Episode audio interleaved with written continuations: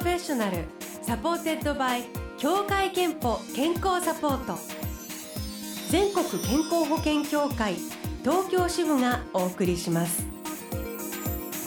東京 FM Blue Ocean 住吉美紀がお届けしています。木曜日のこの時間は Blue Ocean Professional supported by 協会けんぽ健康サポート。美と健康のプロフェッショナルを迎えして健康の秘密など伺っています。今日お迎えしているのは宮城県仙台市秋保にある金峰山修験本州のお寺次元寺の住職でいらっしゃる塩沼良順大アジャリです。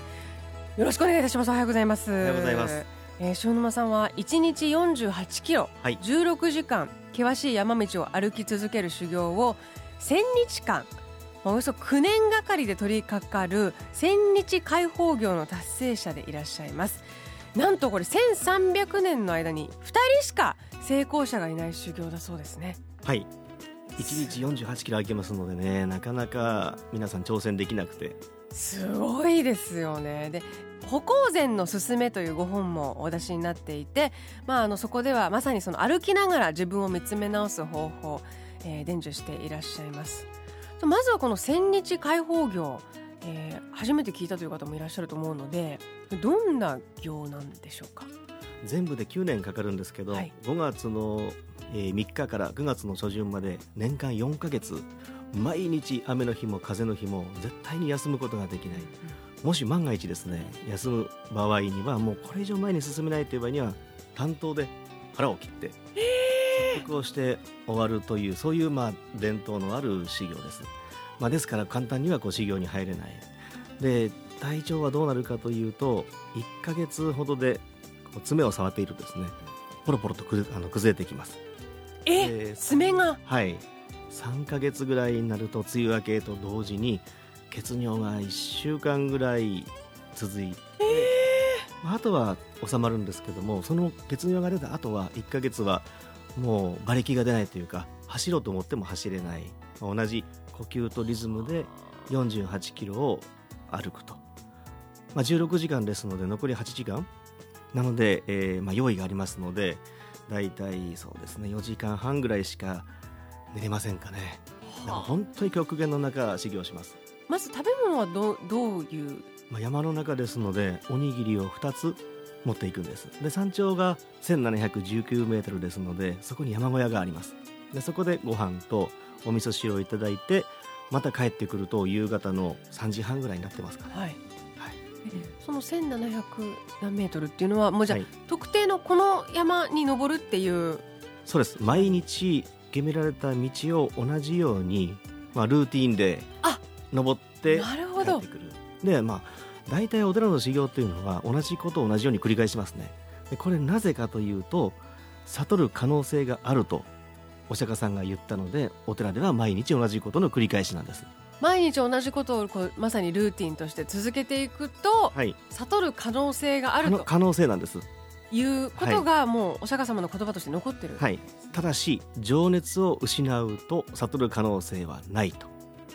なので今日より明日明日より明後日と、まあ、こうずっとクオリティですね。この情熱の声って保っていかないと悟れないですから何事もこうスポーツでも何でも音楽でもそう毎日練習同じことしますよね。ただやっても成長しません。毎日こう初心忘るべからずと言いますか。さあ今日も始めよう。今日も一から始めようっていうこの初心ですね。これを忘れないと全部うまくいくんですね。その情熱という気持ちを持って毎日その同じ山を登って降りるということを、はい、まあ、9年間続けるという、はい、多分これはあのやってみないとなんとなく想像もつかない世界なのかなと思いますが塩沼さんは千日開放業の間毎日日誌を書いていらしたそうですね。はい、であの終わった後にそのご自身でもその心境とか書いていることの変化ぶりに驚いたそうなんですけどちょっとそのどんなふうにね変化していくのか、えー、その一部を朗読してみたいと思います17日目。行くか行かないかじゃない。行くだけなんだ。もし行かなけりゃ担当で腹を切るしかない。488日目。左足痛い。腹痛い。たまりません。体の節々が痛い。生き地獄。525日目。心の持ち方次第で幸せにもなるし不幸にもなります。答えは心の中にあります。卑屈にならず苦しみから逃げず受け止めて乗り越える。880日目。苦しみの向こう悲しみの向こうには何があるのだろうかと思っていたがそこにあったものはそれは感謝の心ただ一つ。という感じでやっぱり前半は辛いとか痛いとかいう言葉が耳に残るんですけれども、はい、後半になってくるとだんだんこうちょっと精神的に感謝なんだなとか受け止めることなんだなというような言葉が目立つようになって変化するんですね。はい、中間地点で、まあ、高熱が続いて1日こう1キロずつ痩せてきて10日で11キロぐらいこう、痩せてしまうという、まあ、本当に生きるか死ぬかの瀬戸際があったんですね。で本当にもう死ぬかもしれないというぐらい体調が不良が続いてでそこで、えー、それを乗り越えると何か人間って成長するのか分かりませんけれどもその後はこう感謝の気持ちでいろいろなものがこうあの受け取れるようになったといいますかですねあ山の見ててもあの草花見てても、まあ、一つ一つからあなんでこんな山の中で綺麗に咲いてんだろうとかでもこの花よりも自分が劣ってるなとか、まあ、いろんなことが感謝に捉えてくるんですよね。えーと、と1年に4か月間歩かれて、はい、それを9年間続けられたということですけどその残りの8か月間に関しても何かこう過ごし方が変わったりその9年間の間で変化っていうのは。そうです。やっぱりあの日常のあの修行道場の生活ですので山の中はたった一人ただ人間関係が生まれるこの道場での生活ですよね。ですから自分が体調のいい日気持ちのいい日、えー、ありますけれども相手が、えー、そうでもない日があるとなると人間関係が崩れてしまいますね。まあ、どうしてこの人はこうなんだろうなとか思ってしまうことってありません、はい、イラッとしたり、ね、ムッとしたり、えー、そういうことにもだんだんととらわれなくなってきましたですね。はあ、それはただ修行したからではなくて自分の中でイメージするんですね。どんな人をも受け入れるだけのこう愛情っていうか人間的なこの器が欲しいってこう自分で願っているとだんだんとそこにこう近づいてくるんですよね。まさにあの受け止めて乗り越えると、はい、そういうことなのかもしれませんよね。えー、今日はですね次元寺の住職でいらっしゃる塩沼良順大アジャリをお迎えしております。えー、まあ千日開放業はまさにもう途中で諦めると腹切りですから、はい、えー、もう入る段階で覚悟が必要ですけれども、えー、みんなにももう少し、えー、今日から始めてみようかなというぐらいで始められる行があります。それが歩行禅というものということで後半はちょっとこの歩行禅について伺っていきます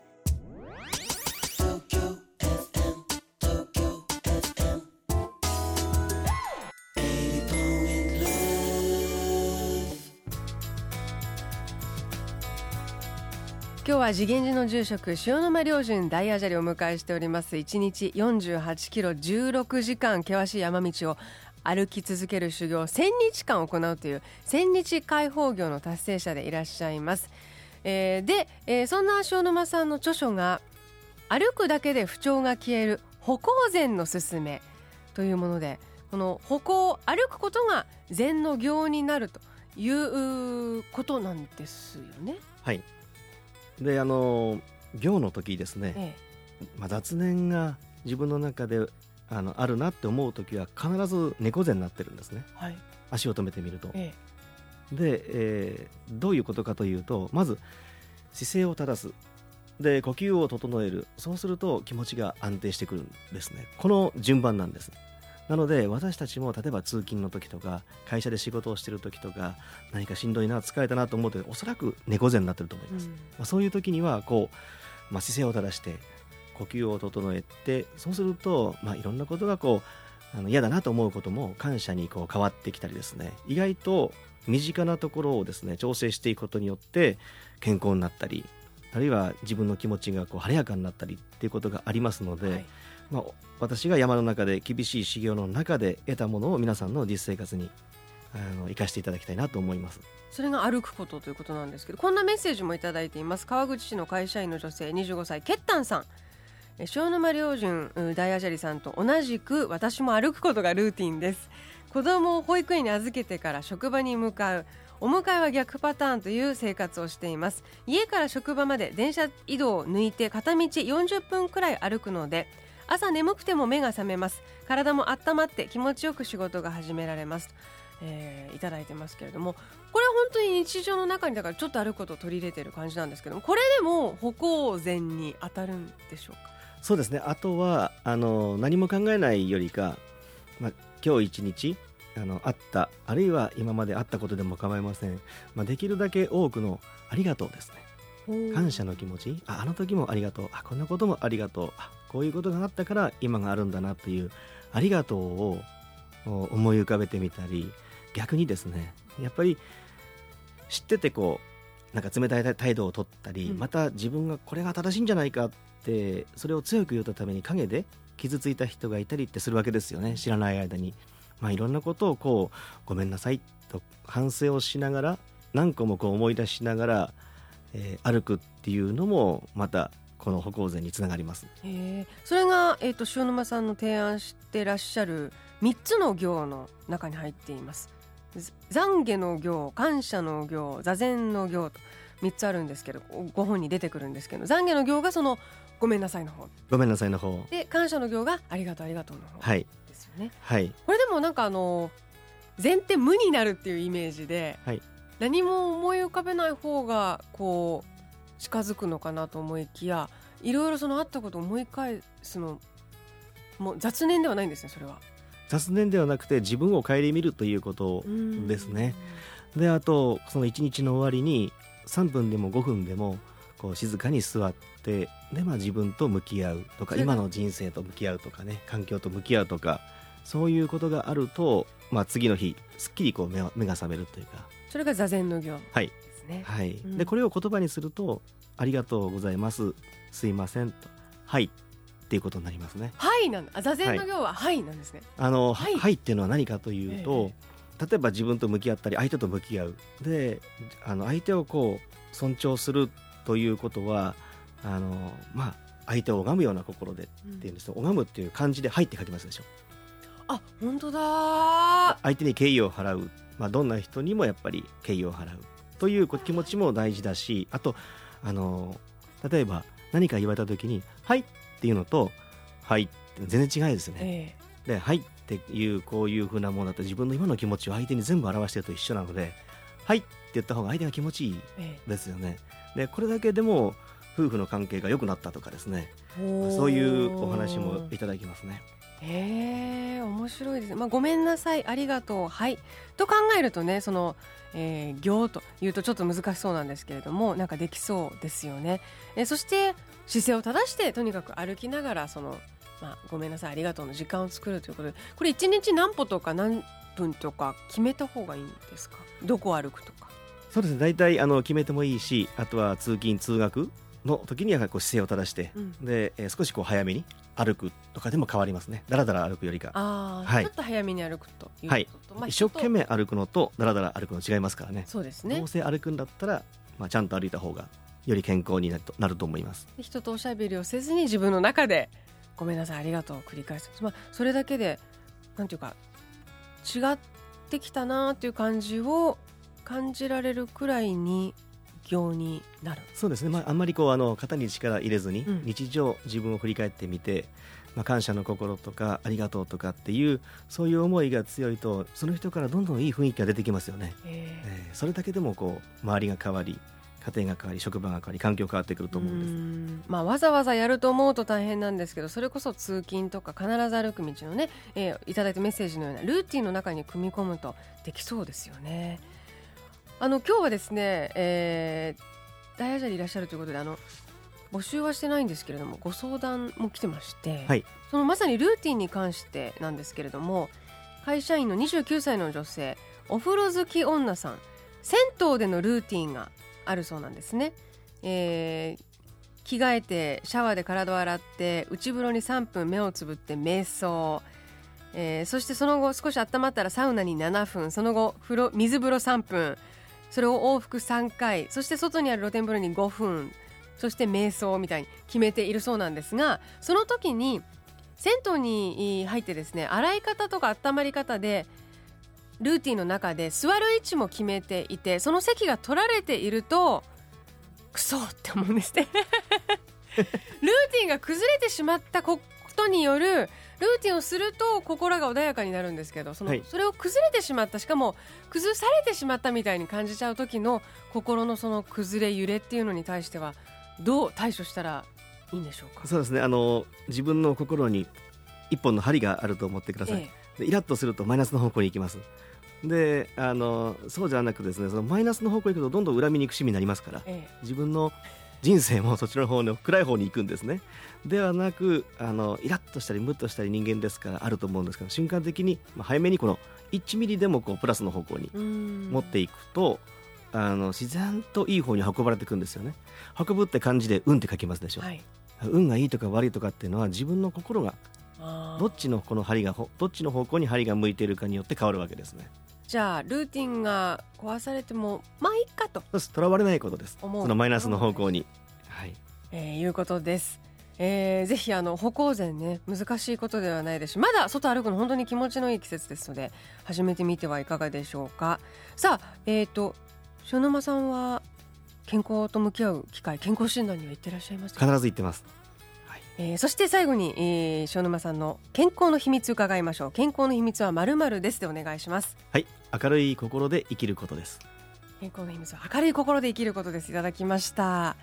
えこのコーナーではあなたの健康の秘密や健康でいるための秘訣も募集しています。毎週1名様にクオカード3000円分をプレゼント。ホームページブローシャのホームページにあるメッセージフォームからお送りください。ご応募お待ちしています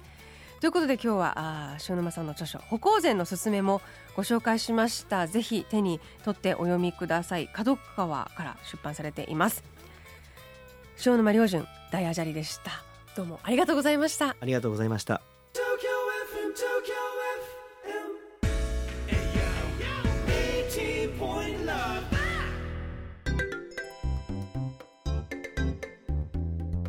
あなたの健康をサポートする協会憲法東京支部からのお知らせです。日本人の死因で最も多いのはがん。その中でも大腸がんによって亡くなる方は年間5万人。男性では第3位。女性では乳がんよりも多い。第1位の死亡原因となっています。協会憲法では加入者ご本人向けに生活習慣病予防検診をご用意しています。大腸がん、胃がん、肺がん検診が含まれており女性は2年に一度乳がん子宮頸がん検診が受けられます。早期発見早期治療のためにもぜひ受診してください。協会けんぽ東京支部からのお知らせでした。 Blue Ocean Professional supported by 協会けんぽ健康サポート。全国健康保険協会東京支部がお送りしました。